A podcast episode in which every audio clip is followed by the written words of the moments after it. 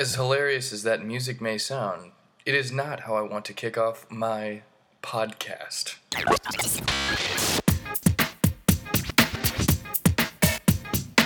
Welcome to the Michael Aldred Comedy Podcast. It's going to be so much fun where he makes humor of himself and the many things in New York City. Oh, and by the way, this is not the voice of Bruno. Ladies and gentlemen, welcome, welcome back. Episode 57, Michael Aldred Comedy Podcast, the eponymous podcast, which is a fancy word for saying the title has the person's name in it. So it's an eponymous podcast of mine. I hope you enjoyed the last episode. I had a blast putting it out there. Took two weeks off afterwards.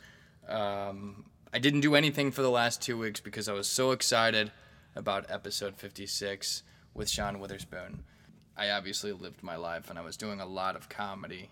So I am happy to be here. I'm actually recording from my apartment. It's Saturday afternoon, July 28th, the year of our Lord 2018. And I am here to bring you some fresh new content and material. Uh, I will start by letting you guys know a couple things going on, just a couple announcements off the bat. I will be performing at Caroline's on August 23rd. Super excited about this booking. This is a this is a very legit uh, opportunity that I'm very thankful for and excited about. We're gonna have guys like Nico White performing that night, Eagle Wit, a couple others that should uh, really make up a great lineup as always at Caroline's Comedy Club in New York. Um, so yeah, come check it out if you guys are uh, wanting to come see me perform that night. I think it starts at 9:30. Hit me up. You guys know how to find me on social media. I'm all over the internet at the Droid, T H E D R O Y D. That's pretty much my handle for everything. Add me on Snapchat. You might get a dick pic. I am warning you in advance. Uh, definitely give me a follow, a fizzolo. All right, cool. Uh, I also have an announcement that my website has been revamped recently. I'm very excited. One of my friends, uh, in fact, a lady friend of mine, in fact, the lady friend of mine, uh, has taken the liberty to really uh, help me out with my website and uh, give it a nice little overhaul. She helped me with a new calendar section, so you'll see, you know, that Caroline's booking there on August 23rd that's listed. Uh, you'll you'll see that I'm doing the Baltimore Comedy F- Festival at the end of August, early September, uh, and some dates uh, that are TBD as far as you know other dates. I mean, I, I do comedy almost every night of the week. I don't put everything in my calendar, but I list some some some dates that I think would be uh, the type of opportunities that uh, I want to promote publicly, right? If there's any comedy clubs out there that ever see that I don't promote the show on my website, don't hold that against me. I might be too busy to update it. It takes it takes a little bit of work, but because my friend is awesome and made this thing really user friendly, it's actually going to be easier for me from now on. Not to hold. Now I'm like, I'm I'm forcing myself into a pigeonhole that I'm going to have to do this, but really it's okay because I'm I'm being forced to hold myself accountable to to update things more frequently now. I'm, I'm walking right into a trap uh, that I've set for myself. Oh, golly. What in the Zeus? Um, come check it out, though. It's going to be a lot of fun. I don't have merchandise out yet, but I am working on that. If anybody wants any merch, please uh, feel free to email me. The contact information is on the website or DM me on any of my social media, and I will put you in the backlog. I will have uh, a couple of different things. If there's a type of merch that you're interested or you want to see, let me know. Uh, always uh, send feedback. Uh, you know, I, I, I, everybody has shirts out and things like that. I, think the the most excited form of merch that I'm gonna go for off the bat is a coffee mug with you know with my caricature on it and my brand. Uh, I, I think coffee mugs are extremely functional. Hey, isn't this so exciting talking about merch on my podcast? So I'm gonna move on is, is what I'm trying to say. But hit me up if you want some merch or if you have specific specific merch that you want to see. The customer is always right. So give me a buzz, son or daughter or friend, right? Um, not just. All right. Um, I'm going to start this episode off. We're going to go back to the, the, the format that I've been using lately, which is, you know, I, I try to talk about some things going on in the world of comedy, right? I think that that's for a new listener probably the most relevant thing that uh, that I could talk about. I've already lost probably if anybody was listening to this podcast for the first time and they heard me talk about my website for 2 to 3 minutes, they may have already dropping dropping off. But I try to start out if I can with what's going on in the world to keep it uh, fresh for the new listeners and then as you invest more of your time and energy into getting to know me and who I am and what I'm about, then you may be more interested in hearing the second phase of each show, which is, you know, things going on in my world of comedy and how that often relates to the things that are going on in the world of comedy. And then f- the final tier after that for the real loyal listeners, uh, the ones that really want to hear the juice about me, I, I go into some stories or, or, or things about myself that I have had happen to me either recently or at any point in time, really, that I think are worth sharing on the podcast. Uh, if you stick around till the end today, I may or may not share a story about uh, an interaction I had with this girl on Bumble several months back uh, that that I couldn't help but share with my friends, and the reactions I got from them over dinner was so exciting for them that I, uh, you know I can't not talk about it. Does that make sense? Uh, on, uh, publicly in a podcast forum. So nevertheless, let's get started with what's going on in the world of comedy. I feel like I should like play some music or something before I, I do that. Like some some cool music. Uh, maybe I should improvise. I don't know. That's that's that's not music. That's sound effects. But uh, we'll see what we can do in the future. All right. Maybe I'll tidy it up a notch. All right.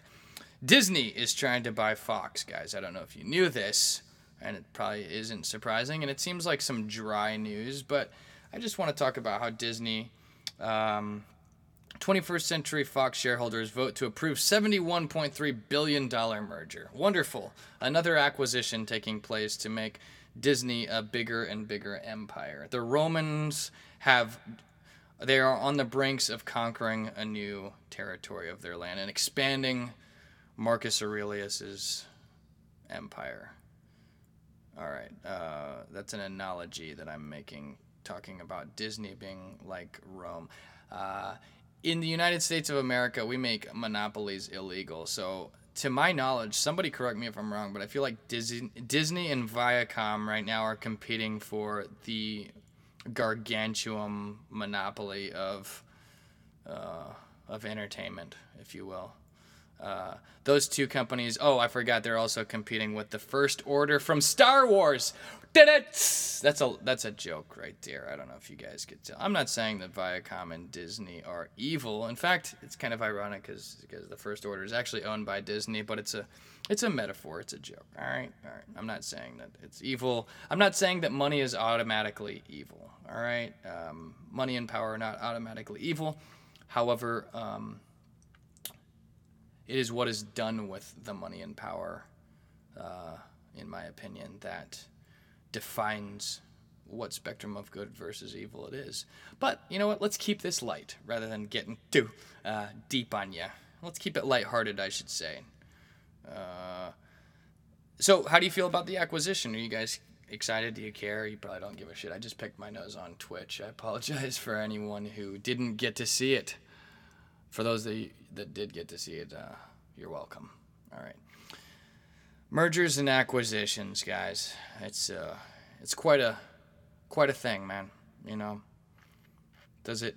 Do you think it'll turn out well? Do you think it'll turn out well for the the shareholders? What about the employees of 21st Century Fox? What about those? Are the shareholders thinking about the employees and what what their futures are possibly like? I don't know. All right, but it's out of my control. It's uh, it's it's the world of business, guys. All right, next topic. I, I don't really have much to talk about uh, about that, but it is big news in the world of entertainment. Let's talk more comedy now, because that's that's kind of zoomed out. Let's start to zoom in right now. Uh, not long ago, they talked. They released the Emmy uh, comedy cat well, categories by all as far as nominees go. So I'm gonna recap just a couple thoughts on the Emmy, the Emmys and the comedy categories, or the Emmy categories. Uh, right now outstanding outstanding comedy series nominees I feel like I'm someday. I would like to be one of those people that either hosts an award show or um, or gets to announce like one of the winners. I'd also like to win some stuff too, right? I, I want to hit the full spectrum. But uh, and the outstanding. I'm gonna practice is what I'm trying to say, right? And the outstanding comedy series nominees are. The Marvelous Mrs. Maisel. I've never even heard of this show, to be honest. I don't know what it is. That's how out of touch I am. Uh, Black-ish from ABC. This is my Brad Pitt face right here for the Twitch viewers. Uh, Glow from Netflix. Atlanta, FX. Imagine like a quick trailer playing after each of these. Barry from HBO. Silicon Valley, HBO. Curb Your Enthusiasm, HBO. Unbreakable, Kimmy Schmidt from Netflix. All right, I promise you I'm not going to do that again uh, unless I'm ever hosting the awards. That That's pretty drab right there. But I, I, I, actually, the only shows that I even know of, this is how out of touch. I don't have time for TV really. I need to, I need to pay more attention to what's going on. But Silicon Valley, I'm aware of. I watched like two episodes of that. TJ Miller basically played a role in that movie that I was in real life with the startup company that I joined with friends. Um, I want to get TJ Miller on my podcast so we could talk about it. You know, the character versus the person in real life. Uh, uh, but he hasn't responded to my emails recently. So I, I, guess I'm just gonna have to keep on trying. He does perform at uh, the Lantern in Greenwich Village sometimes, uh, which is where I've done a lot of stuff. So maybe one of these days I'll, I'll meet him in person and chat with him there, uh, and make make friends with him. I don't know. I don't know. All right. Maybe I have to put on my Deadpool costume to get a conversation with him. Our uh, Curb Your Enthusiasm, I've obviously heard of a lot of people like that. I, I, I just don't have time for these shows. But anyway, those are the uh, outstanding comedy series. All right, guys, don't worry. I'm not going to sit here and bore you by by sitting here and reading every single nominee from every category. However, I do want to just mention a couple things. I noticed that on this website they listed the the actresses before the actors. You know, so hey yo, you know that's that's uh, showing some love to the feminists out there. I just want to I want to highlight that right without even taking a stance on it. I just want to highlight it and let it know that people are doing things right to try and show their support for the the Me Too movement. All right.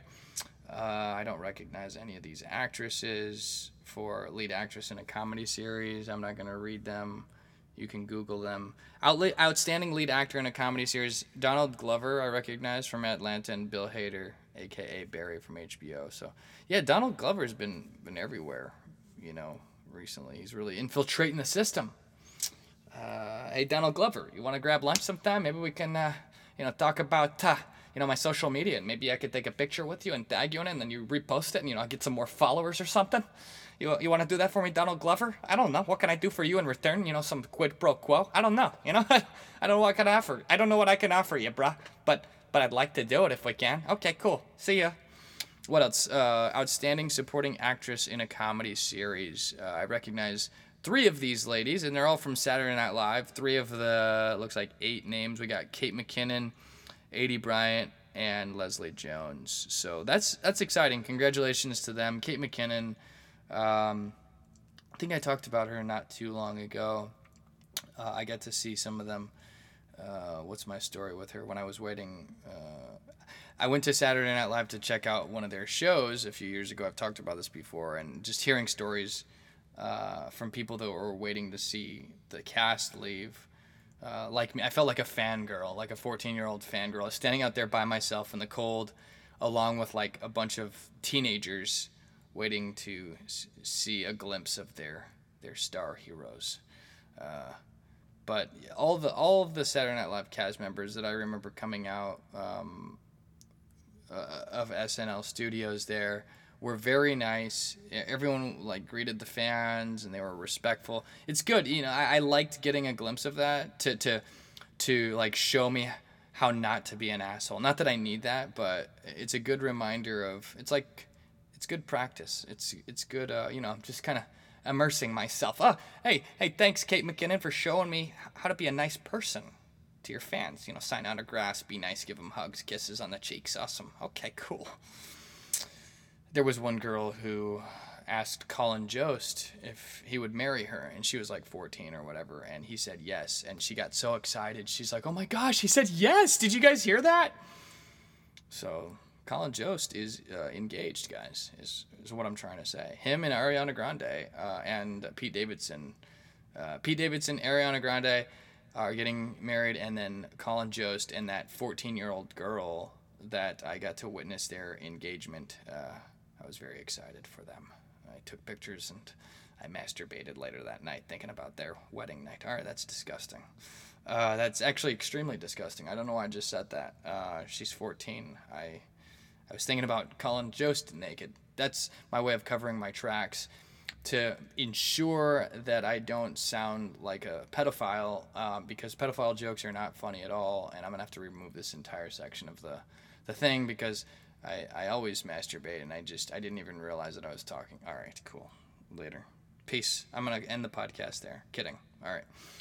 Um, outstanding supporting actor in a comedy series. Alec Baldwin from SNL and Kenan Thompson from SNL. That's exciting. I'm very happy for both of them. I saw that. Uh, I follow Pete Davidson on Instagram now. He's captured my attention through this exciting uh, fireworks spectacle that him and Ariana Grande are going through right now. They, they both seem head over heels for each other. The the infatuation level and love, I dare, I dare to say, in no way am I uh, assessing or, or, or in any way putting it down. I'm excited for them, but I, I like to watch the updates uh, from Pete Davidson on Instagram, and I saw that he was very happy for Kenan Thompson. So that was cool. He was showing him a lot of love and good, good stuff, you know. Anyway, Netflix is going to drop a ridiculous amount of stand up in 2019. Uh, this is my next update. If you couldn't tell that that was a transition, uh, so that's that's a big news, right? I I hope they're not oversaturating the market with comedy specials, but uh, they are releasing them. And hey, you know, maybe this means I'll get a special, huh? Hey, can I get a special? Can I get a special or what? You know, uh, I asked Donald Glover if you know if he'd let me take an Instagram picture with him so I can get some more followers from some teens. You know, some some some Generation Z people. You know, because it's uh you know Twitter and Instagram really matter. You know what I mean?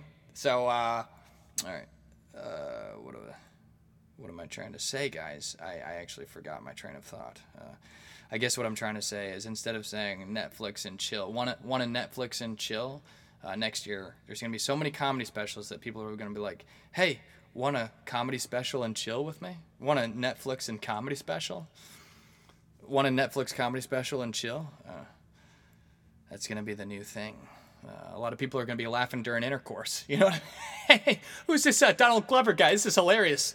Oh, by the way, you, you got a rag that I can clean up with? Or, all right, uh, you got a, all right. Hey, old droid. Hey, look at that. I'm making myself laugh uh, while I'm on TV and I'm having intercourse right now. And I'm doing a comedy Netflix and chill uh, and I'm having sex while listening to me. Okay, that'd be fun. Um, anybody want to participate in that intercourse act with me while we watch my potential, my hypothetical Netflix and chill in 2019? We can we can set a, a date somewhere in 2019 to try and make that happen. As long as I am single at that time because I'm not single right now, guys. Uh, that's that's exciting. I don't know if I told you, but I'm in an exclusive relationship with a very lovely lady friend who uh, has been helping me on my podcast. She told me not to announce. She's she's so cool because she told me not to like let the public know that I'm in a relationship because she thinks it'd be like better for my career right now to seem more attainable by the ladies and there will be like a bigger market demand for me. So I guess what I'm trying to say is I'm not in a relationship, guys. Cool? Alrighty then. Um what else? Michael Che, I saw an article today. He was blasting anti-comedy comedy. Uh, you know, basically what he's saying is that everyone's okay. I don't want to. I don't want to speak for him, but what I think he was trying to say, if I if I perceived it quickly in my skimming of the article, is that Michael Che thinks that comedy is a lot more watered down. You know, people like hating on comedy or like so PC now um, that it, that it, that it's not even it's not even funny. It's not comedy anymore. It's called anti-comedy comedy right? And I think that there is a lot of that. People are so afraid of what to say. It's like stifling comedians' inner voice, uh, and and I think that one of the one of the greatest am- uh, amendments of the of our Constitution, if I'm not mistaken. If I'm speaking correctly, it's been so long since history class, is freedom of speech, right? Um, the, the ability to have a voice, the ability to speak your inner voice. And I think a, com- a stand up comedian is a platform to cultivate that in its purest form. Uh, and I, I think what he's saying is don't stifle your inner voice, fools, and and also be funny, right? Somebody, somebody got somebody was like, "Hey, Michael, you know, comedy equals tragedy plus time," and I think that in in some ways that those are some ingredients that can lead to fertile humor, but they're not the only ingredients involved. And I, you know, Michael's response, I liked. He he actually said, "No, you need a punchline too, fool. You can't just walk out and say." Hi, the Holocaust. Good night right? You, you, you know, you can't just talk about tragedy and then give it time, you know, and, and then call it comedy. You have to have a punchline for it. Um, I'm not gonna do a it. I'm not gonna do a Holocaust joke, even though I have a really good one. All right. Uh, I saw Jay Pharoah. I can't say that and not say the joke. You get. but uh, I am part Jewish, right? Um, I don't know if you guys knew that. Uh, I am part Jewish, so I can say that. That's one of the things that I eh, maybe maybe Michael Che wouldn't appreciate this, but I I I'm mixed, right? My mom's from the Philippines. She's half Filipino, half half white. So 75% of me and my ancestors are from like uh, you know, Europe, all over Europe. And 25% of me is from Asia and the Pacific Islands, like the Philippines, uh, and all that stuff. So it kind of gives me a little bit more. I feel more freedom to to to say racial jokes. Now is the worst time to be a hundred percent white guy, uh, and and try to talk about anything racial or anything elitist at all. Uh, so, all right, are you guys still with me? Okay. You still want to hear the Holocaust joke, or all right? guys, I, I don't, I actually don't do Holocaust humor because I had a, um, I had a family member who died in the Holocaust, and uh, you know, it's just, it's kind of, you know, it's, uh, it's, it's a touchy thing for, for my family and, and I, uh, you know, what happened is that you know my, my family member actually fell off the, uh, the guard tower, so, know, uh, in all seriousness, I think I am part German and I am part Jewish, uh, which is an interesting combo. Nevertheless, though, that joke is not true, and I didn't even make it up. I can't remember where I heard it, uh, but it is. That'll cut. That'll cut deep. Uh, that'll cut pretty deep. All right. Anyway, let's uh, move on from this. I'm digging a digging a hole here that I need to get out of. All right. I saw Jay uh, Pharoah a week or two ago. That was pretty cool. Jay Pharoah, hey yo, you know. Uh, he was performing at the Gotham Comedy Club. Uh, very high energy, very funny. I've never seen him live before. Speaking of, you know, we're talking about Saturday Night Live. He was doing impressions. I think he did an impression of Kenan Thompson at one point too, if I if I remember correctly. But he really he was really going all out on stage. I loved watching his commitment to the act and the, the energy level that he brought. He was sweating. He was sweating on stage. It was really hot. No.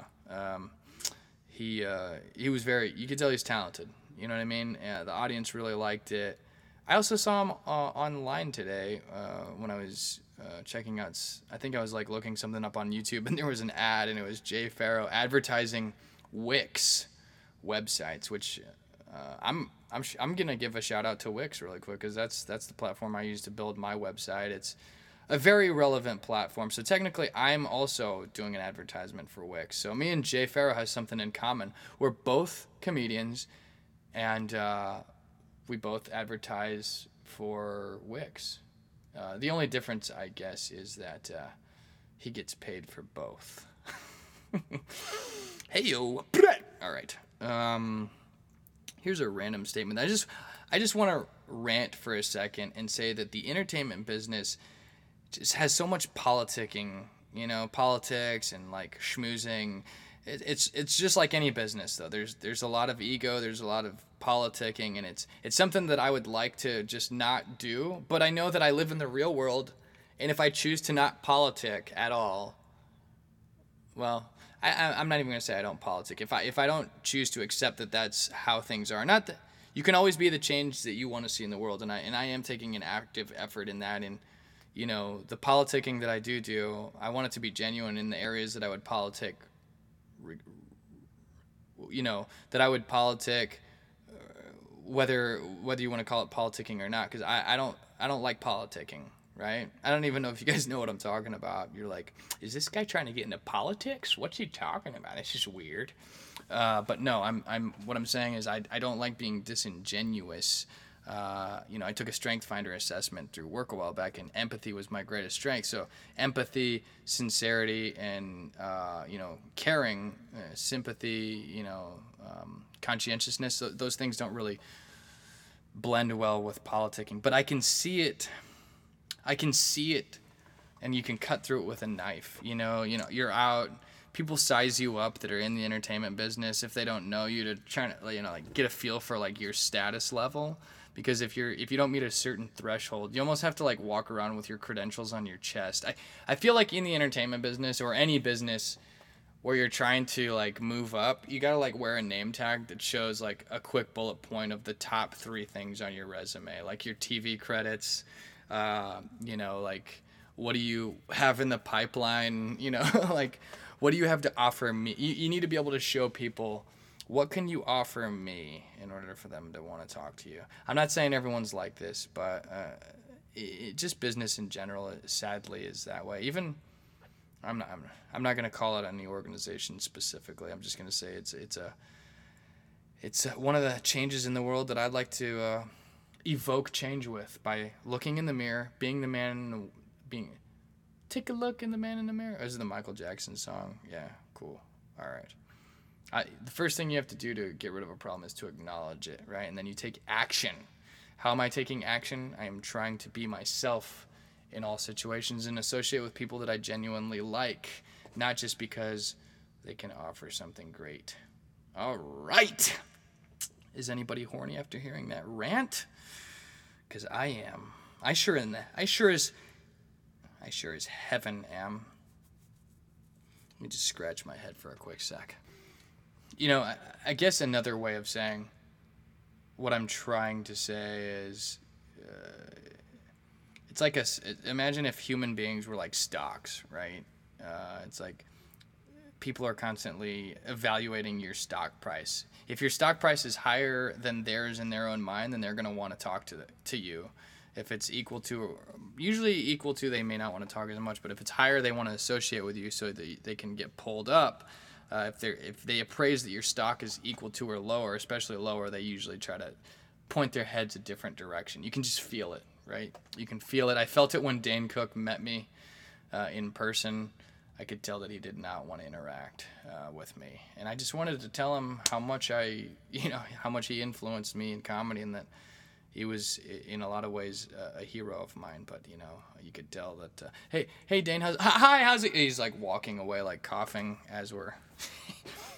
Uh, I was like, "Hey, hey, Dane, how, how's it going?" He's like, "Good. How about you?" But when he when he said "How about you," it wasn't a genuine "How about you?" and let me listen to your answer. It was a how about you such that he could like not have as bad of karma, right? Like like he said how about of you just so he would seem like less of an asshole, but he, you know, it was better than he knew that like it's it's worse karma. I'm evaluating that he knew it was worse karma to not to say to not say anything at all. So he said, "How about you?" But I don't think he listened to my response. You know, uh, it, was, it was an unfortunate uh, time in my life there that night that I met Dane Cook. People say it's it's a disappointment to meet your favorite celebrity oftentimes and in that particular situation I can say it's true. Not to hate on Dane Cook I mean uh, when he first came out he was his comedy was spectacular in my in my opinion. A lot of comedians would say different but I, I truly feel like Dane's stuff was was brilliant um, and I, I also give him the benefit of the doubt the night that I met him. I'm sure he's got people trying to come and talk to him all the time. And who's this new dude creeping on him that he's never seen before, right? So it is what it is. I forgive you, Dan Cook. Uh, I forgive you, man. Go to heaven. That's my that's my catchphrase. Go to heaven. All right. What else was I gonna say? I keep on wanting to say that uh, it's like jock. You know, when you're when you're in the entertainment business uh, and you're politicking, it's like a constant jockeying for positioning, right? Uh, people might smile at you one day. Like as soon as they find out that your stock price is higher than they originally thought, then there's there's no they don't say, "Hey, I misevaluated you." They just start being more friendly, right? And vice versa. I think if you get in trouble, people will just kind of disappear, right? I, I can see right through as a as a person with a great amount of emotional intelligence, I can see right through it. Uh, I try not to be presumptuous, so I try to, not to make accusations. I try to give people the benefit of the doubt, but it is what it is, right? You get what I'm talking about? Uh, all right, let's move on to something who. Uh, uh, here's an analogy about that. I think it's important to be reminded of. Um, I saw a quote something somewhere once It said, uh, "You won't have truly lived until you help somebody that has no way of repaying you for the help you've given them." Meaning that it's kind of the opposite of this politicking thing, right? Like how it's very satisfying and, and gratifying to help someone where you truly know that you they can never repay you one and that you're never going to get anything in return other than the the the gratification of helping them out, right? It's the opposite of politicking. And I think that that's cool. And I think that there's this dude in my life right now who's kind of serving that purpose for me. I think maybe God is like working through this person to help remind me to be accountable for my own words, which which is don't just try to associate with people um, don't give in to the politicking I'll, give you an example. There's this dude. He's not in the entertainment business. I knew him from my old roommate uh, in California. Uh, through Colin was his name, and this dude. Even the church people tried to avoid this guy. Right? Let me tr- let me try to describe this dude for you. I'm not gonna say his name, but Colin was very religious, and I went to church with him uh, once that I can remember. Uh, we we chatted about the Lord uh, a few times, and. Um, without without getting you know into those specifics, whether or not you believe in God, um, uh, or or what your definition of God is, right? Like some people, there's a lot of different definitions. I, I suppose you could say.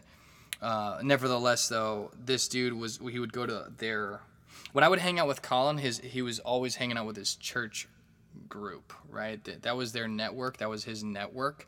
And there was this one dude that would would he was part of that group, but but even even for the people in the church group, they wanted to avoid this guy, right? So I think it was like the ultimate test of their devotion to God is can you guys deal with this this dude that keeps trying to hang out who's really weird and annoying and he's like always asking personal questions and uh, just he, he's around and you don't know how to like get rid of him type thing i think that god I think you know, like you know how Morgan Freeman in Bruce Almighty came back and he was actually the homeless man at the very the very end. You know, like I think, uh, you know, another analogy. Have you seen the movie Immortals, where uh, what's his face, um, Zeus is hiding in an old man's body uh, while he trains and kind of like is a mentor for. The dude that ends up being Superman later on, you know, basically the, the, main character of Immortals. I think that's what God is doing for me right now. I think He's testing me through this annoying dude uh, that won't stop hitting me up on Facebook. I wish I could read the conversations. I get daily messages from this guy, right? He keeps on telling me that he wants to move to New York and that he needs my help, right? And I'm just like, oh my gosh, I've never, it's so irresponsible in my opinion, to lean on me for everything. You know, uh, it's almost as if he's like, huh, I don't even want to take it that far. Uh, it's like he's he's leaning on me a little too hard, if you if you know what I'm saying. Uh, and it's like, dude, take a step back. He, he gives me updates on everything that he's doing on trying to give move to New York. And my inbox consistently just I hear a, like a ding, ding, ding, ding, like over and over messages, questions. How much does your rent cost in New York? Hey man, I really need you. I'm gonna be coming out. Are you gonna be free? What's your What's August looking like for you? Uh, I'm gonna come out to New York. I, I'd really love to get together. It's like, dude, please, like, leave me alone. But, but then again, I, you know, just in case, that might be God, though. You know what I'm saying? So I can't be a dick. Now that's so hypocritical of me to. It would. I think it's bullshit if I only was nice to him in the off chance that he might be God. Uh, no, uh, I, I'm being nice to him because that's the right thing to do. Uh, without, you know, giving too much of myself away. I, you know, uh, I'm trying to help this dude out. He's very dependent. He's not independent at all, and I, he's latching on to me uh, like a, like a barnacle, like uh, like I'm like he wants to have some type of symbiotic relationship except it's not mutually beneficial. It's just him leeching off of me right? There's nothing i'm getting out of it except you know that like that reassurance that he might be god. Is that is that heinous? I wonder if you guys can even understand what the hell i'm trying to what the heaven i'm trying to convey here. Um i don't know you know what if God was one of us? Just a stranger like one of us, just trying to find his way home. Man, how about that voice there, guys, huh? Oh, so anyway, uh, this dude's trying to move out to New York, and I don't want to help him too much because then that's gonna like strengthen our relationship, and then we're gonna get closer, and then naturally, like he's gonna want to like hang out with me all the time if he does move to New York. So it's like it's like this fine line. I don't know. I guess like if I ever become a celebrity, I got to get used to people trying to like reach out to me constantly, wanting help with stuff. I I guess that's what happens. So maybe this is God like giving me an immunity. He's this is God. he's kind of like injecting me with some immunity. You know, if I learn how to deal with with this character here, maybe I'll be better at knowing how to react to it when there's like 50 of them in my life or hundreds of them uh, in my life in the future. So I just want to say thanks to God real quick for for putting this person in my life and teaching me all the, the great lessons that I'm learning through it. Uh, all right, let's move on from that silliness. Uh, I know that's some some deep stuff. A lot of people. I did a podcast uh, earlier this week with two atheists. Actually, uh, we didn't get into religion much, but they were very vocal about their atheism, which I may talk about uh, in a bit. I'm not here to preach, right? So it's not my place to to sit around and uh, try to convince anyone that God exists. Uh, uh, and I have a reason for that. A reason that I uh, preaching is, is not my deal. Uh, nevertheless, though, it was a great time. We had a great podcast, and I'm gonna move on from the God stuff. All right, Jeremy Piven, right? Uh, I saw him do stand. I met him uh, in the. I think it was a week and a half ago. Jeremy Piven. I saw him at Gotham Comedy Club the night Jay Pharoah was performing and he was uh, he was nice. First, I was sitting in the back, like the VIP section because I'm so. Nah, I, I was gonna say I'm so cool, but actually I got really lucky. Uh, the people at Gotham were really nice to me, and and they gave me the opportunity. It was a sold out show. They knew that Jeremy Piven was coming because he's doing stand up now. I don't know if you guys knew this. Um, for those of you that don't know, Jeremy Piven was like the star, one of the stars in Entourage. He's the the big time agent Ari for uh, Adrian Grenier, character. Uh, I've also seen Jeremy. Or I, all right, let's do one thought at a time. Jeremy Piven came back in the VIP section where I was chilling out. He had some girls with him, and he gave me a head nod, and I gave him. A, we gave each other a head nod at the same time, and it was like, wow, me, me and Jeremy Piven just gave each other a head nod. This is, I can. I, I, I'm not gonna say I can go home and die now, but I, I felt cool right? I felt good about that. It was it was it was a genuine head nod.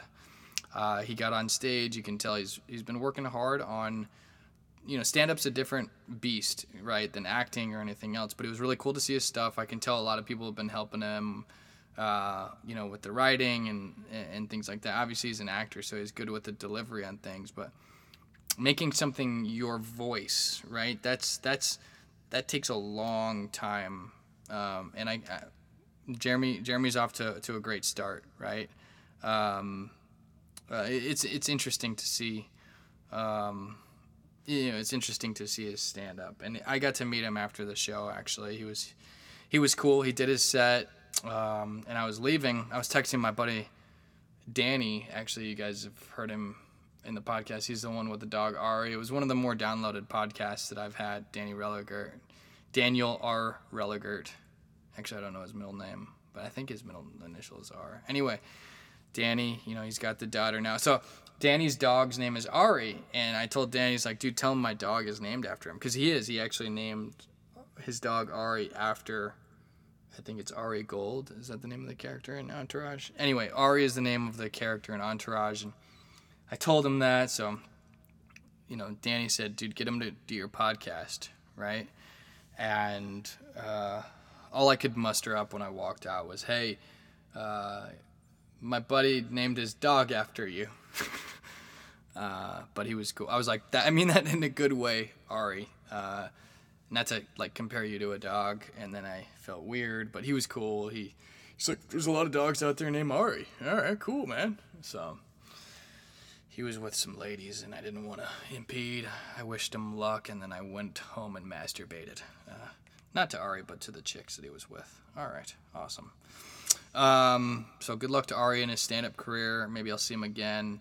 Uh, maybe uh, maybe he would like to represent me. I don't know. You know, as a, as a, as my agent, uh, or no, you're doing comedy. Okay, so sorry. Now now we're competitors. Okay, I don't know. What what what do we do here? I don't know, Jeremy. Uh, I I'm not sure what to do now. I I was gonna ask you if you could represent me, but I was gonna give you my business card. All right. Uh, do you want to do my podcast? No. Okay. I didn't. Hey, Jeremy Piven, if you're listening to this, I forgot to ask you. Do you want to do my podcast sometime? I'd love to have you on. So if you're interested, let me know. Uh, you know where to find me at the Droyd. All right. Uh, what else is going on, guys? Right? That's that's some fun stuff about Jeremy Piven. Oh, my Zeus, right? What in the heaven? I think that that's a good transition to what's going on in the world of comedy to what's going on in my world of comedy, right? I kind of blended that in there. Um, and uh, with that said, uh, this week, here's another kind of big update. This week uh, and last week has. Are you guys tired? I feel like we need a music break or something. I'm not. I am not. I can't. There's nobody here with me, but I just sense that you guys are gonna take a quick. You need like a quick break. Let me. Let me. Let me turn to. Let me like play some music for you a second, just to kind of gather yourselves. Let's do an intermission, huh?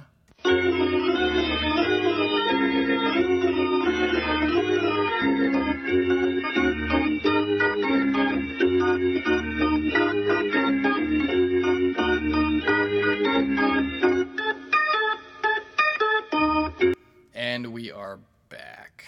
We are backgammon. I, I remember I was getting a, a ride to the airport once from this uh, Indian guy in a cab. And uh, I was eating in the back seat, and he said, "What are you eating?" I, I, you know, I, was, I don't know. And then he goes, "Oh, saving time, saving Private Ryan." Like he said the Saving Private Ryan to himself. He wasn't trying to be funny, but that's one of the funniest things I've ever experienced. Saving time, ah, saving Private Ryan. It was, uh, it was very humorous. So anyway, uh, what's going on in the world as well as what I have to do with with comedy. This week and last week have been the famous Montreal Comedy Festival, aka Just for Laughs. It's you know the biggest comedy festival of the year, pretty much. One of my friends here uh, who does comedy here in New York, his name is Usama Siddique, uh, was on the Fresh Faces list this year, which is a huge, huge, huge deal. Uh, I don't know if you guys knew know Usama. He uh, his Twitter handle is Usama bin Laughing. So he's uh, he's a very funny dude. He likes to make fun of white people. Uh, he's from India originally, uh, and he likes to make fun of white people very much. Uh, and and basically, I think one of his funniest jokes is he said that he, he talks about the evil white person laugh, and he said that the the harder, the more evil the white person is the farther back he tilts his head when he laughs, right? So the way he acts it out is actually extremely funny. Uh, guys, it sucks to be a white person right now. Uh, thanks, Usama, for making us feel special. uh, uh, for for making seventy five percent of me feel like a terrible person for just having the skin color that I do.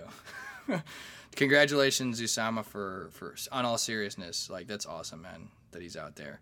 I saw one of my buddies too. Uh, somehow got a like he got like a guest pass, which is a big deal. Uh, if you if you get a guest pass from like one of the somebody who's performing, that it's just like association, right? It's it's that politicking thing. Like his stock goes up just because of that. So, shout out to my man Phil Duckett. I don't. I'm guessing that you got that uh, that that pass, Phil, from Usama.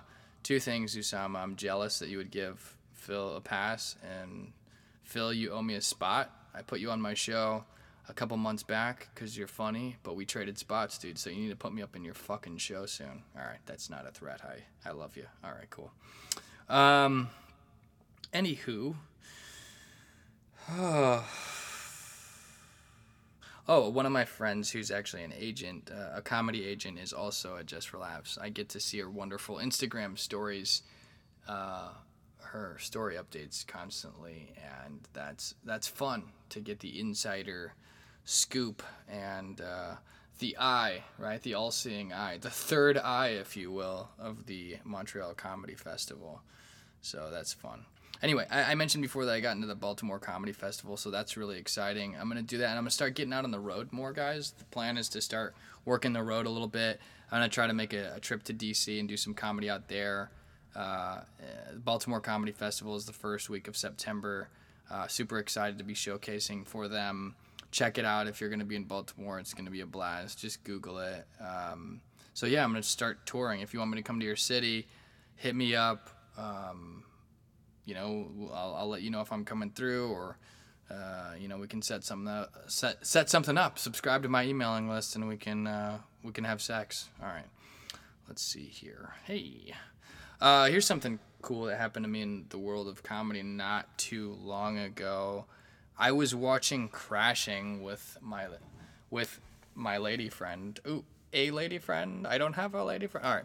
Uh, I was watching comedy. I was watching Crashing, binge watching, and I realized kind of how similar of a life I live in in a lot of ways to Pete Holmes in that show. I don't know if you guys watch Crashing. It's a lot of fun, but they're actually filming season three now. The next day after I watched like six episodes of Crashing, I'm walking by the comedy cellar, um, and they have a couple different rooms, you know, to, to get on stage there, and I could see on the TV that Pete Holmes was on stage with Judd Apatow in one room, and on the in the other room, Dave Attell was on stage. And I had just watched an episode, you know, basically including all three of them, the day before. So they were on stage, and they were also filming Crashing that day. You know, there's a bunch of the film crew, if you will, was outside the comedy cellar, and it was pretty cool to, uh, you know, just kind of be immersed in that. And I tweeted about it, right? I tweeted about it, and the comedy cellar freaking retweeted me. It gave me a huge boner. Feel free to check it out. I got a bunch of followers just from that retweet.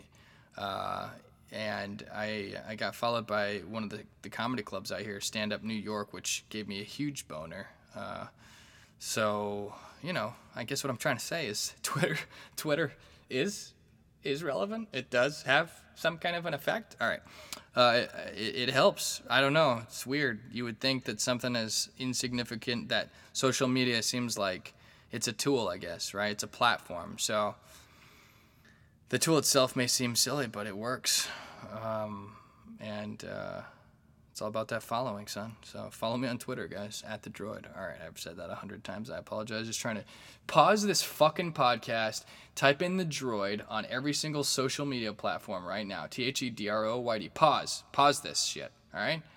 Type it in and then unpause this and keep listening, please. All right, I love you. If I if I came off harsh there, I apologize. Ah, man. I feel like you know, once I got that retweet from the comedy cellar, my, my comedy stock price went up. You know what I mean? So there were some people politicking toward me that weren't politicking toward me before. Uh, so I guess it's the the stock price made a move. All right. Um, you gonna sell or you gonna buy? Huh? Huh? You gonna you just gonna you gonna sell my stock just because I got a retweet from Comedy Cellar? You know, you think you're you're profiting there? Come on, why don't you save it for the long haul? It's like the S and P 500, guaranteed guaranteed to go up over the course of time, guys. All right. I hope it's guaranteed to go up. We'll see. Uh, the trends of the past of the S&P 500 for those of you that follow any kind of stocks you know know that the past has been positive over the course of time but there's nothing guaranteed right I mean, look at every empire that rose and fell throughout history, rose and fell throughout history. Not to foreshadow or create some type of prophecy for the United States, but that's the trend, guys. No empire can last forever. Except God's. Oh my gosh, is this guy religious? What is his deal? All right, let's keep going. Um, I.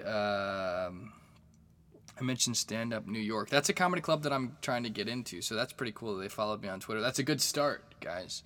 Uh, they're a comedy club in the Upper West Side. They're by the Beacon Theater, uh, and uh, I got some buddies that perform there. Gino Piscante was, I think, the tweet that got got a little excitement from the Comedy Cellar. I, I mentioned Gino Bisconte. I perform with him often at LOL, and I saw him in Crashing. I meant to mention him in that tweet, along with like five to ten other people that I've known in the comedy scene over the years that I saw in Crashing. I'm watching Crashing. I'm like, dude, I recognize that dude. Oh shit, I recognize that girl. Oh shit, I recognize that person from like either mostly from LA when I was living in LA. And these are some of the people that were like doing the open mic scene in LA like seven years ago. So hey, seven years and you can get uh you can get on the TV show Crashing, guys, if you dedicate seven years of your life to stand up. No, I'm I'm excited for them. That was really awesome. I'd like to get on that show if I can. All right, cool.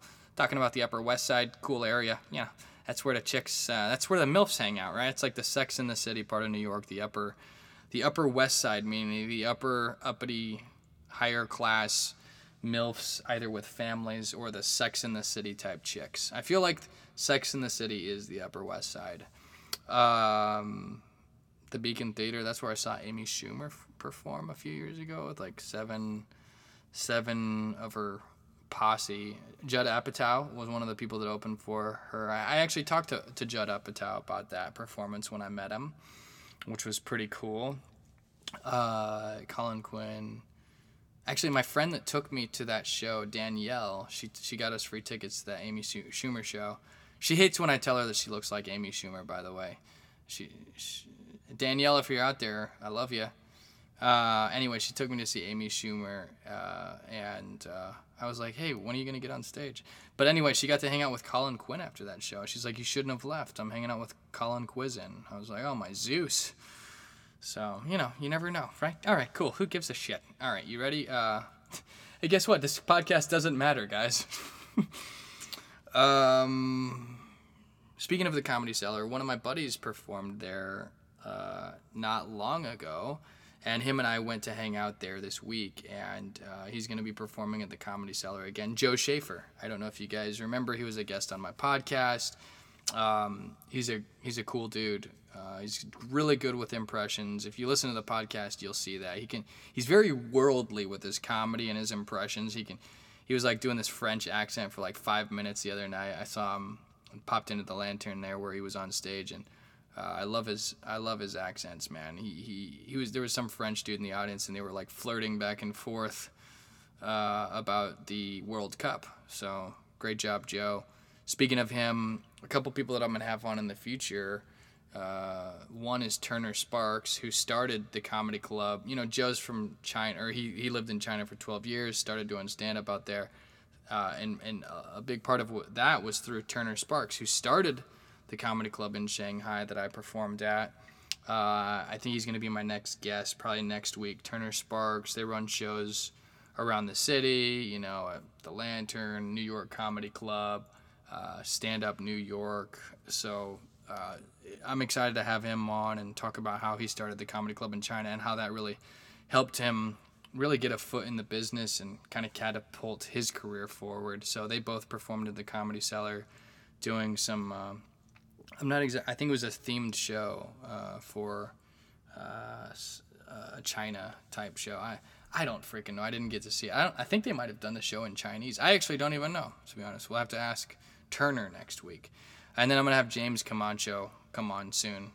Uh, I was on his podcast not too long ago. He's a funny dude. He's a little younger than me, but he reminds me of myself in some ways. You know, he's part Asian, part white. You can't really tell uh, it was good getting on his podcast a couple weeks ago. He does a a thing. Uh, his his theme podcast is uh, I'm just a kid, and it's about high school. So the guests that he bring on, they talk about high school. So it really got me to think back in terms of high school and some of the things that you don't really think about on a day to day basis ten years later. And when you when you go back to that and that mindset, it's kind of fun. So those dudes are out here hustling in New York, getting out on the road. They're doing a bunch of stuff. Um, and speaking of high school, I was doing comedy last night, and a girl from my high school and my middle school uh, actually was in the crowd, and she came up and said, "What's up?" A- afterwards. This was like my first girlfriend, or one of my first girlfriends in like sixth grade. I didn't even recognize her at first, and she was with I think her boyfriend some family or some friends. She didn't even know I was performing, but I got on stage, and uh, luckily I, I didn't suck. Right, I didn't suck on stage, so it was cool that uh, she got to. I'm happy that she was there. Right, I'm happy that somebody from my high school got to see me in that element. Right, uh, I think it was the first time anyone from my childhood has seen me perform at LOL as far as I can remember. And it was great to, you know, it's great to see people, right, that you that you grew up with and you know, we look different over the course of time. We're all we're all uh, changing and, you know, moving on with our lives and things like that. That so it was it was cool to just kind of take a step back uh, into into history, into my own into our own history, I guess there. So um I was talking about the podcast, so I want to mention I was on this dude's podcast earlier this week. It's uh, it's called the Fake Outrage Report. It's by Phil Cossey and Sandeep Sen. They do this uh, this podcast. I think it's weekly, and uh, you know you get on there.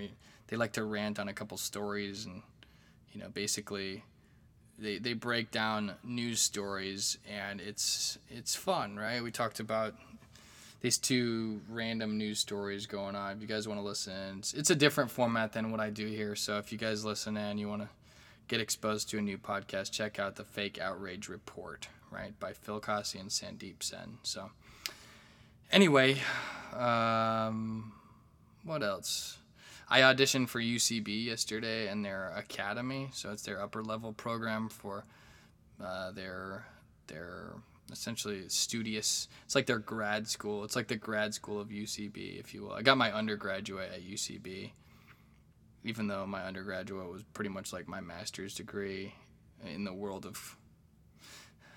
You guys are probably extremely confused, but I got a I got an undergraduate degree at the University of Missouri, in in business, and then I took. Uh, UCB's school system, so I consider just their regular undergraduate, if you will, which they don't call it that, but their UCB 101 through 401. I consider that my master's degree in life because, you know, I'm trying. I'm comedy is my my realm. That's my dream. That's I'm going all in, 100% balls to the wall, and um, you know, in entertainment, it's all tied together.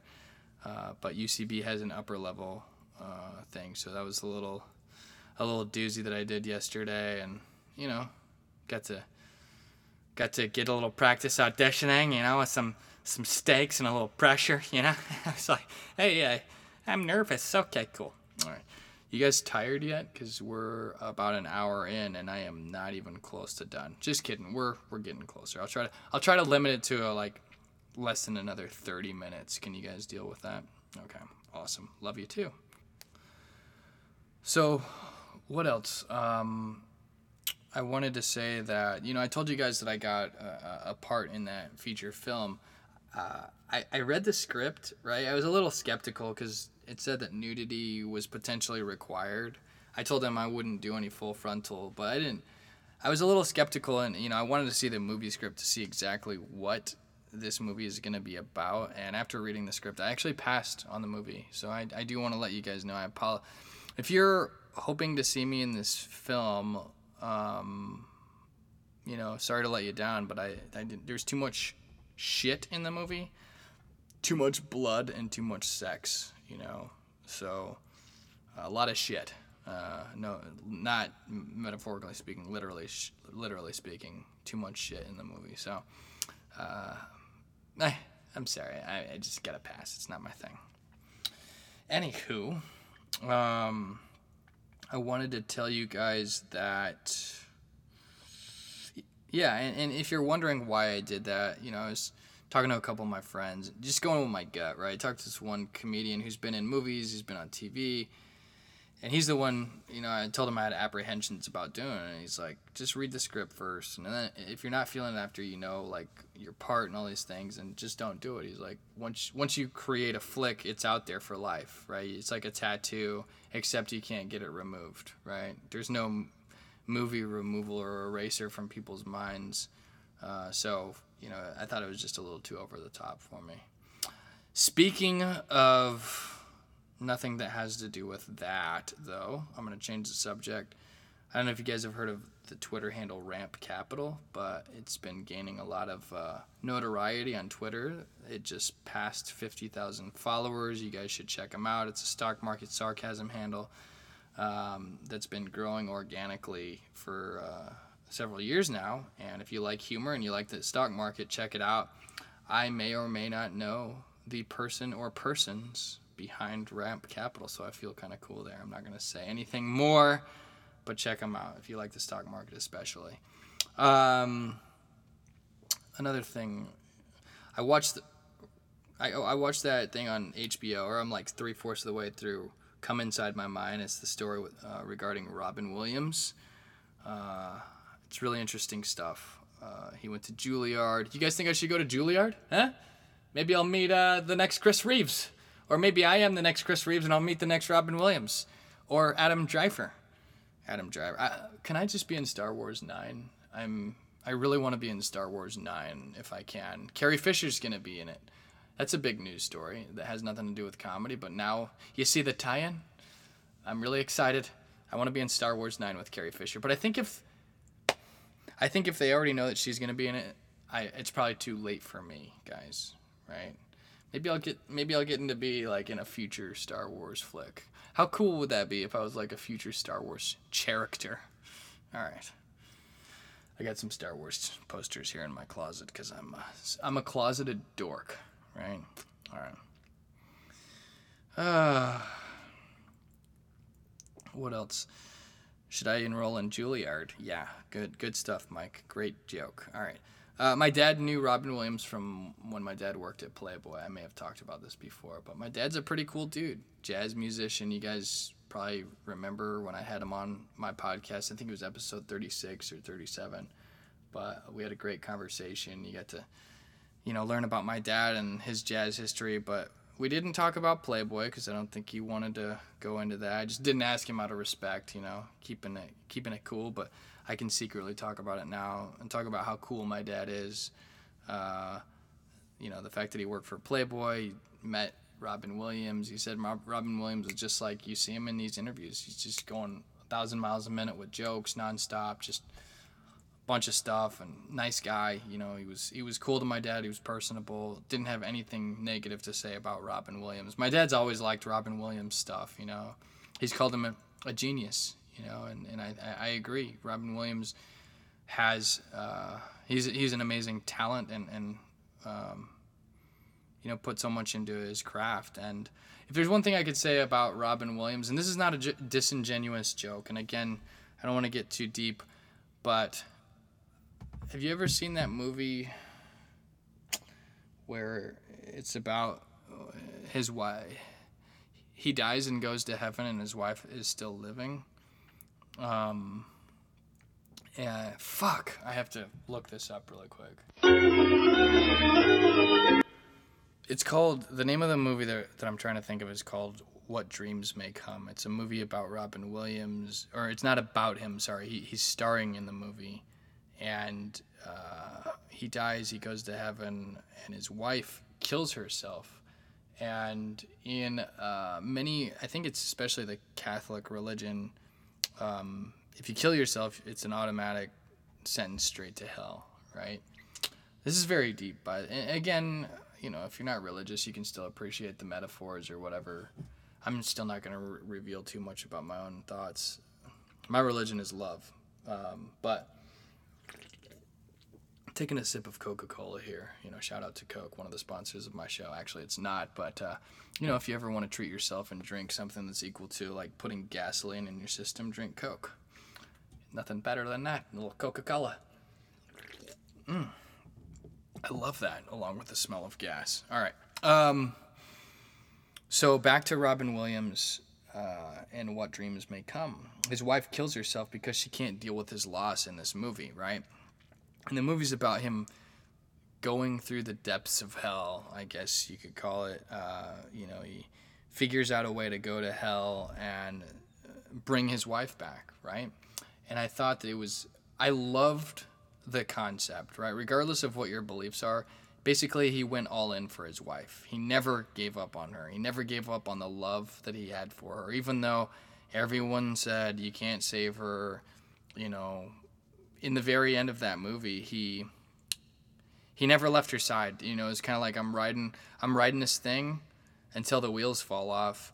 Uh, even if that means that our entire existence is erased from everything forever, right? He never left her side. I, I, it's just a movie, and I'm starting to want to cry. I'm not gonna lie. And I think what I'm trying to say in a, in a truly genuine way, I think the best thing I could ever say to Robin Williams is, it's a very sad ending to his life. I don't think anyone truly knows what happens. I don't know. I, I haven't looked at the latest article on whether or not it was suicide or what. But if he did commit suicide, and if that is true, that you go to hell after you commit suicide, then I pray for him that somebody goes through the depths of hell and never gives up on him and saves him and brings him back to the light.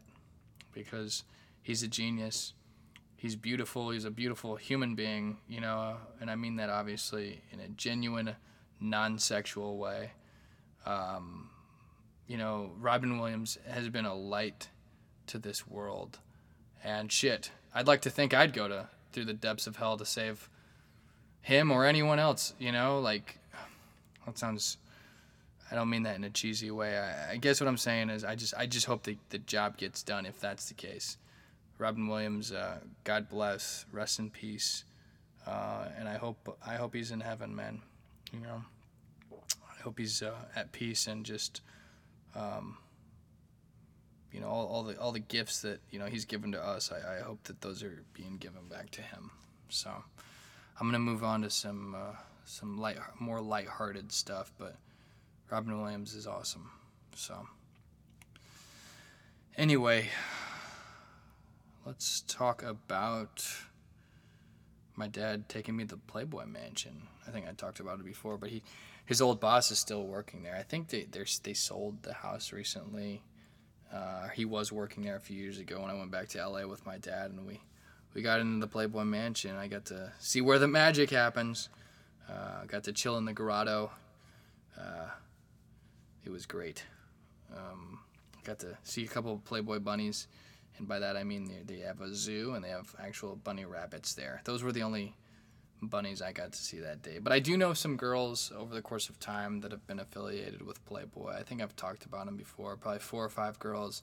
There's different levels of being like a like uh, involved with Playboy, right? Like there's one girl who I uh, actually had a, a, fun weekend in New York with that took a bunch of uh, pictures with Playboy, but they, they could never actually use them because of uh, tats, right? Like uh, Playboy can't have tattoos, but she's beautiful enough to be like one of their chicks. They just anyway. I'm bragging. All right. What can I say? I apologize. Humble brag. All right. Cool. Cool. Let's get out of here. Let's get out of this conversation topic. One thing I did a couple weeks ago is I went to Good Morning America. I wanted to see that uh, Neve Campbell was there. Right. Neve Campbell was uh, doing her thing and guys, what if I just like looked up and the whole world was like following this podcast all of a sudden? That'd be kind of crazy. All right, cool. Anyway, um, Neve Campbell. I tr- I woke up late though. I never get up that early, and I got up early one morning to try to see Neve Campbell, and I missed. I missed it. I had tickets, VIP, like whatever. I was gonna get on the floor. She was promoting her new movie, and talking about how she uh, adopted a, a son recently uh, which was pretty fun. She talked about how her son didn't even know she was an actress, and she kind of was hoping that that would stay anonymous. But through school, uh, the kids told him that you know his mom is Neve Campbell, an actress, etc. So he came home and he's like, "Mommy, are you Neve Campbell?" And she's like, "Yes, yes, son, I am." That's a little weird. Uh, she's like, she was talking about how it was weird to, to hear that. And I have a really weird thought. I know this is gonna sound demented uh, by some people's terms, but when that kid gets older, you know, like Neve Campbell's a milf. Like, there's no blood relation there. You know what I mean? Like, I, if I was if I was adopted by Neve Campbell and I grew up, I would be attracted to her. is what I'm trying to say. All right, sorry for throwing that out there, but it's the truth. Like, you can't not be attracted to Neve Campbell. Anywho, um, all right. So yeah, I, I got to stand on the outside. I, I got to be on TV for like a second in the background because I was like outside of the glass, like looking at Michael Strahan read some of the stories. Uh, Today we have like two trains on a track, and one of them trains got to get off that track. That's Michael Strahan before the Super Bowl. Uh, but yeah, it was cool to see him do his thing outside Good Morning America. I can't wait to meet him. I'm gonna go back. I'm gonna go back to Good Morning America when they have a good guest and see if I can. Uh, you know, politic. I'm gonna see if I can politic and get on national TV and and meet Michael Strahan and do an impression for him. All right, you guys having fun with this podcast? We're 111. We're at an hour and 11 minutes. We got like 20 minutes to go or less. Um. So the one thing I remember from the Good Morning America is that um, the the news story that they talked about that, that caught my attention was them talking about Sacha Baron Cohen, right, and his new show, Who is America. I started laughing already just thinking about, you know, Sacha Baron Cohen is so ridiculous uh, and so funny. And uh, people, like politicians, were trying to speak out against him and try to boycott the show on Showtime before it's even come out because it makes a lot of politicians look stupid, right? Like Sarah Palin was outraged. I think she called him like disgusting with his intentions as far as just like, you know, he's he's deceiving, manipulative, or whatever to to make her look bad on camera.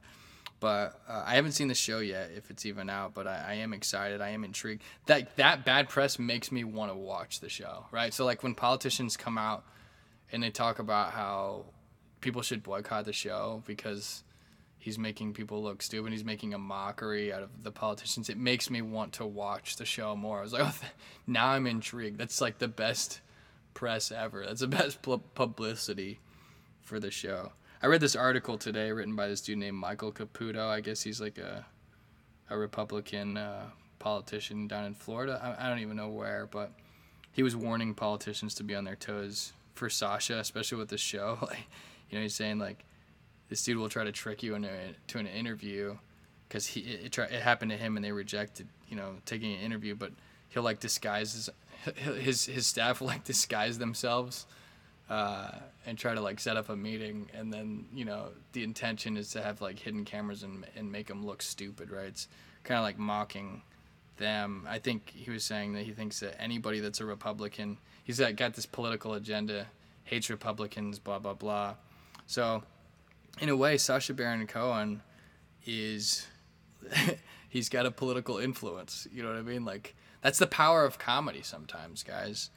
Um, and I think it's a good thing to it keeps the politicians on their toes. I don't I'm not favoring a certain party or anything like that here, but I think it's good to have the people, you know, be represented properly. So if the politicians are on their toes because of the people, aka people like Sacha Baron Cohen, then it's gonna make them on point. You know, it forces you to like want to be on point and speak correctly, present yourself properly, things like that, right? Like not to say that I'm in favor of living out of fear, but if you do the right thing, I think uh, stuff takes care of itself for the most part.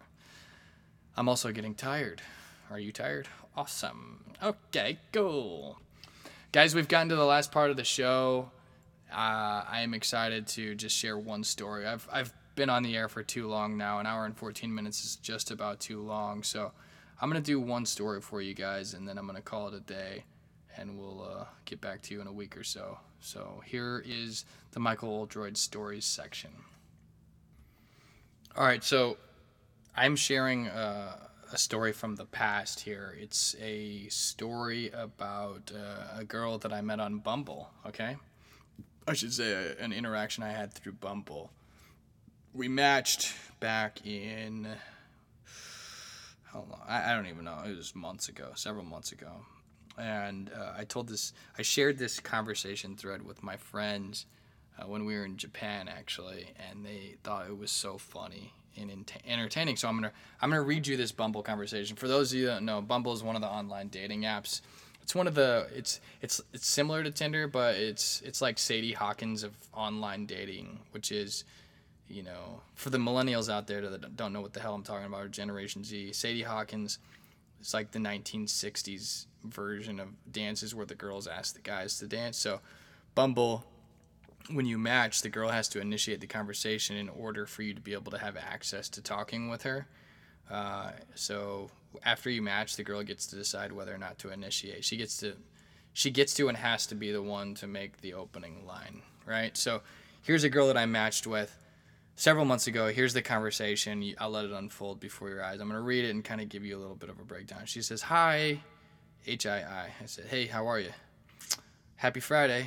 Thanks, I'm in China. You. And the reason I told her I'm in China is because she looks Chinese in her pictures. Not to, not to, uh, when I say she looks Asian, I should say.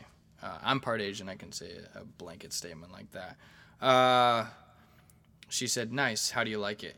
I said, "It's nice. Uh, I had a bad experience the other day, but aside from that, it's nice. Obviously, you guys know the bad experience was that I was held hostage, right?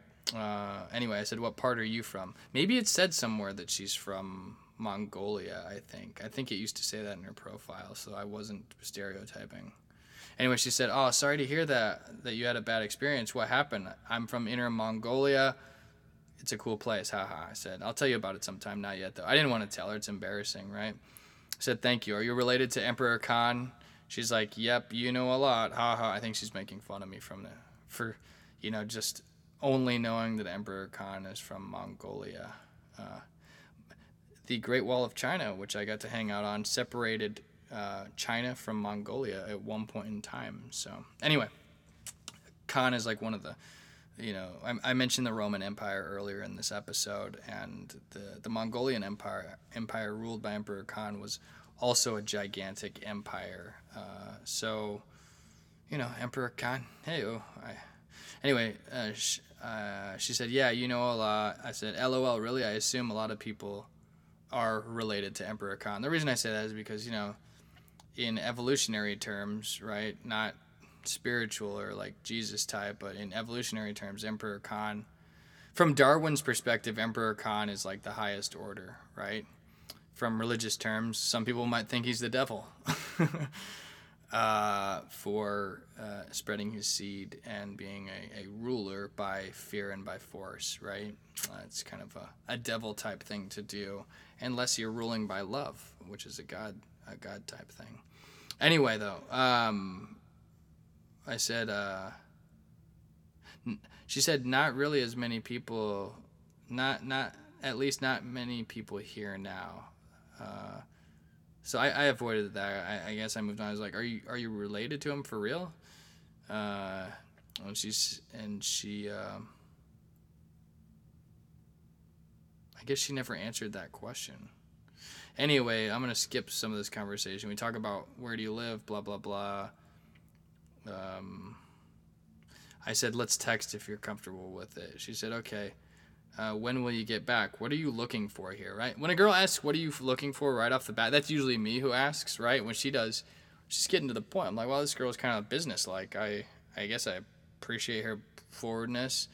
And oftentimes when a girl says that, unless you say I'm looking for a relationship, it's, it's really over.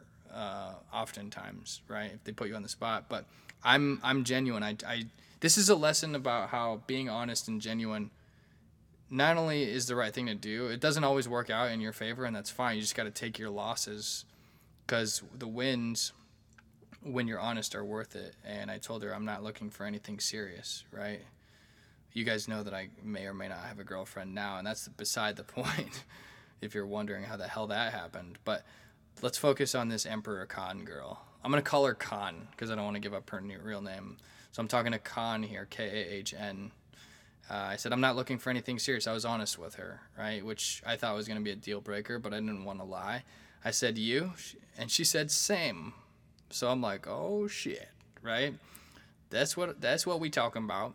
So I said, I, I said I never hear a female say that. LOL. Uh, I get back Monday anyway. What's your number? She said, LOL, but I am a female for sure. I'm like, thanks, Khan. I appreciate that. No, I, did, I didn't say thanks. Uh, she said, what do they say normally? I said, um, I said, good that you're a female because I only like females sexually.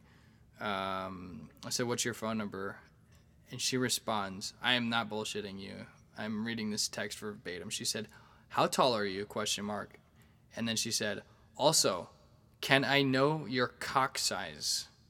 Like, when I read that, I like spit my drink out, right? I was like, what in the heaven, right? I was like, Khan, what in the heaven did you just say to me? Uh, so I told her my height, I told her my cock size, and I said, how tall are you? Uh, and then I read her profile. I said, actually, I see it says you're five nine. I'll be back on Tuesday. Do you want to meet this week? Blah, blah, blah, right? So I don't really need to go on from this because I think you guys don't really care about the rest of this conversation. I think what you guys want to know is is this chick real, right? I'm to read I just want to make sure that there's nothing else here that's relevant in our conversation. Actually, there is, there is something uh, relevant here. She said, Do you have other partners, right? Sex partners? Uh, I said, Not at the moment. Uh, and, and she said, she said, Do you have other partners? And if so, how many? I said, I don't have any partners currently. You? She goes, Oh, come on, Michael. And I was honest. I was like, I, I haven't had sex in a few weeks. I've been in China. Uh, I've been in Asia. Nothing. I have nothing planned yet. Uh, I just let the sex happen naturally. It's it's not difficult for me to get or anything like that. If you're like questioning me, um, and she's like, "What problem do you have? No sex for weeks." I was like, "No problem." I'm starting to get frustrated. Now she's like accusing me of like not being like uh, having high demand with the ladies, right? So it's starting to veer away from the direction that I, I thought we were both on the right track. I'm like, no problem. I, I've seriously just been busy. I've been traveling. When is the best time for you to meet this week? She freaking says, I doubt whether you could have the sex ability or not, lol, after a few weeks. Probably, I think you need to find some other girls to practice some before you reach out to me, lol. I'm like, what the fuck is this girl talking about? I mean, it makes sense what she's saying, so, but I, I'm just in disbelief that she's, first of all, that's very cocky. Two, it's very presumptuous. So I said, Are you joking? That is extremely condescending and ignorant. I have chosen not to have sex for a few reasons. It was my choice. I don't need to practice. She said, Mmm, I like this reason. No, I just be forward and honest about what my thoughts and mean no offending. Cause blank inches is definitely a great one. She's referring back to what I told her, right? Uh, I said, good. Can't wait to give you all blank inches. Uh, when are you free? She said, where do you live? Do you live by yourself? I told her where I live. Um, let's see if anything else is relevant here. And then she. Uh, and then she gave me her number. So uh, I had people placing bets as to whether or not this girl was real, right? When they're reading this conversation, we were reading this this conversation or part of the conversation up up until the "How big is your cock?" Uh, with my friends uh, in Asia, and I hadn't met this girl yet, right? Because I still hadn't come home at that time and I, I, feel like there was bets taking place as to whether or not this was a girl first of all and two if the person is literally like a real person and who they say they are like does, does this person match their pictures so do you, what do you guys think do you think she's do you think she's real uh, i'm to share some interesting news with you i'm to share I'm, I'm starting to open up a little bit more fuck it you know i think that this it makes it fun and interesting uh, the ruling on this particular situation is she was a real person. She is exactly who she said she was. And I gave her all blank inches. So Uh, we didn't go on a date. She uh, she just came over to my apartment. I met her in the in the uh, downstairs downstairs lobby, and uh, you know, basically just came upstairs and got naked. So um, if you're envious uh, of that, uh, then the lesson learned is the best advice. I feel like I could be. I kind of want to like like be like Hitch, but I want to be like the good Hitch. Like I'm not gonna teach guys how to get laid to use girls. Like I'm not gonna teach guys how to just get laid or how to use girls or things like that. My philosophy and my methodology and who I want to help is I'm not I'm not to say I'm limiting it to just love, right? Like I will teach someone how to find love, but more but but I also I won't teach a dude how to use a girl and how to manipulate them, but I will teach how to like be transparent and honest with girls and and and kind of give real life examples like this one about how being honest does have its payoff, right? And it was mutually it was a mutually beneficial situation. There was no um, hidden agenda. There was no using taking place. It was literally like I'm not gonna say it was like a business transaction, but it was like a you know a, a deal, right? It was like a a business deal uh, essentially. So feel free to um, empl- employ that into your own lives if you're strugg- struggling with girls or struggling with guys. Just just be honest with your intentions, man. You're not gonna always get what you want, but when it does hit, it's a match, right? Uh, rather than trying to scheme, going back to that whole religious thing, right? Like, I know religion would, would look down on, a lot of religions would probably look down on the fact that I was having sex with, with this chick and we're not married, but uh, what I can say is I didn't, I wasn't being deceitful, right? Uh, I wasn't being deceitful with it. Uh, which I think is it makes it less bad, I guess you could say, uh, in terms of any type of moral compass. I think being honest and being straightforward and, and you know sharing what your intentions truly are there there is not only is it the right thing to do but it, there there is a benefit to it so anyway i'm gonna get off you guys have been great we did an hour and a half today congratulations to all of us for making it through the podcast i'm i'm honestly exhausted it's seven o'clock now on a Saturday night. I'm gonna go do comedy here in an hour. Um, I got two shows tonight, so I gotta go get some rest. I'm gonna probably rub one out, take a little nap, rehydrate, and go smash these motherfuckers with some of my jokes. All right. Thanks for tuning in, and have a great week. Peace. Bye bye. Thank you for listening. By the way, am I the only one who's horny?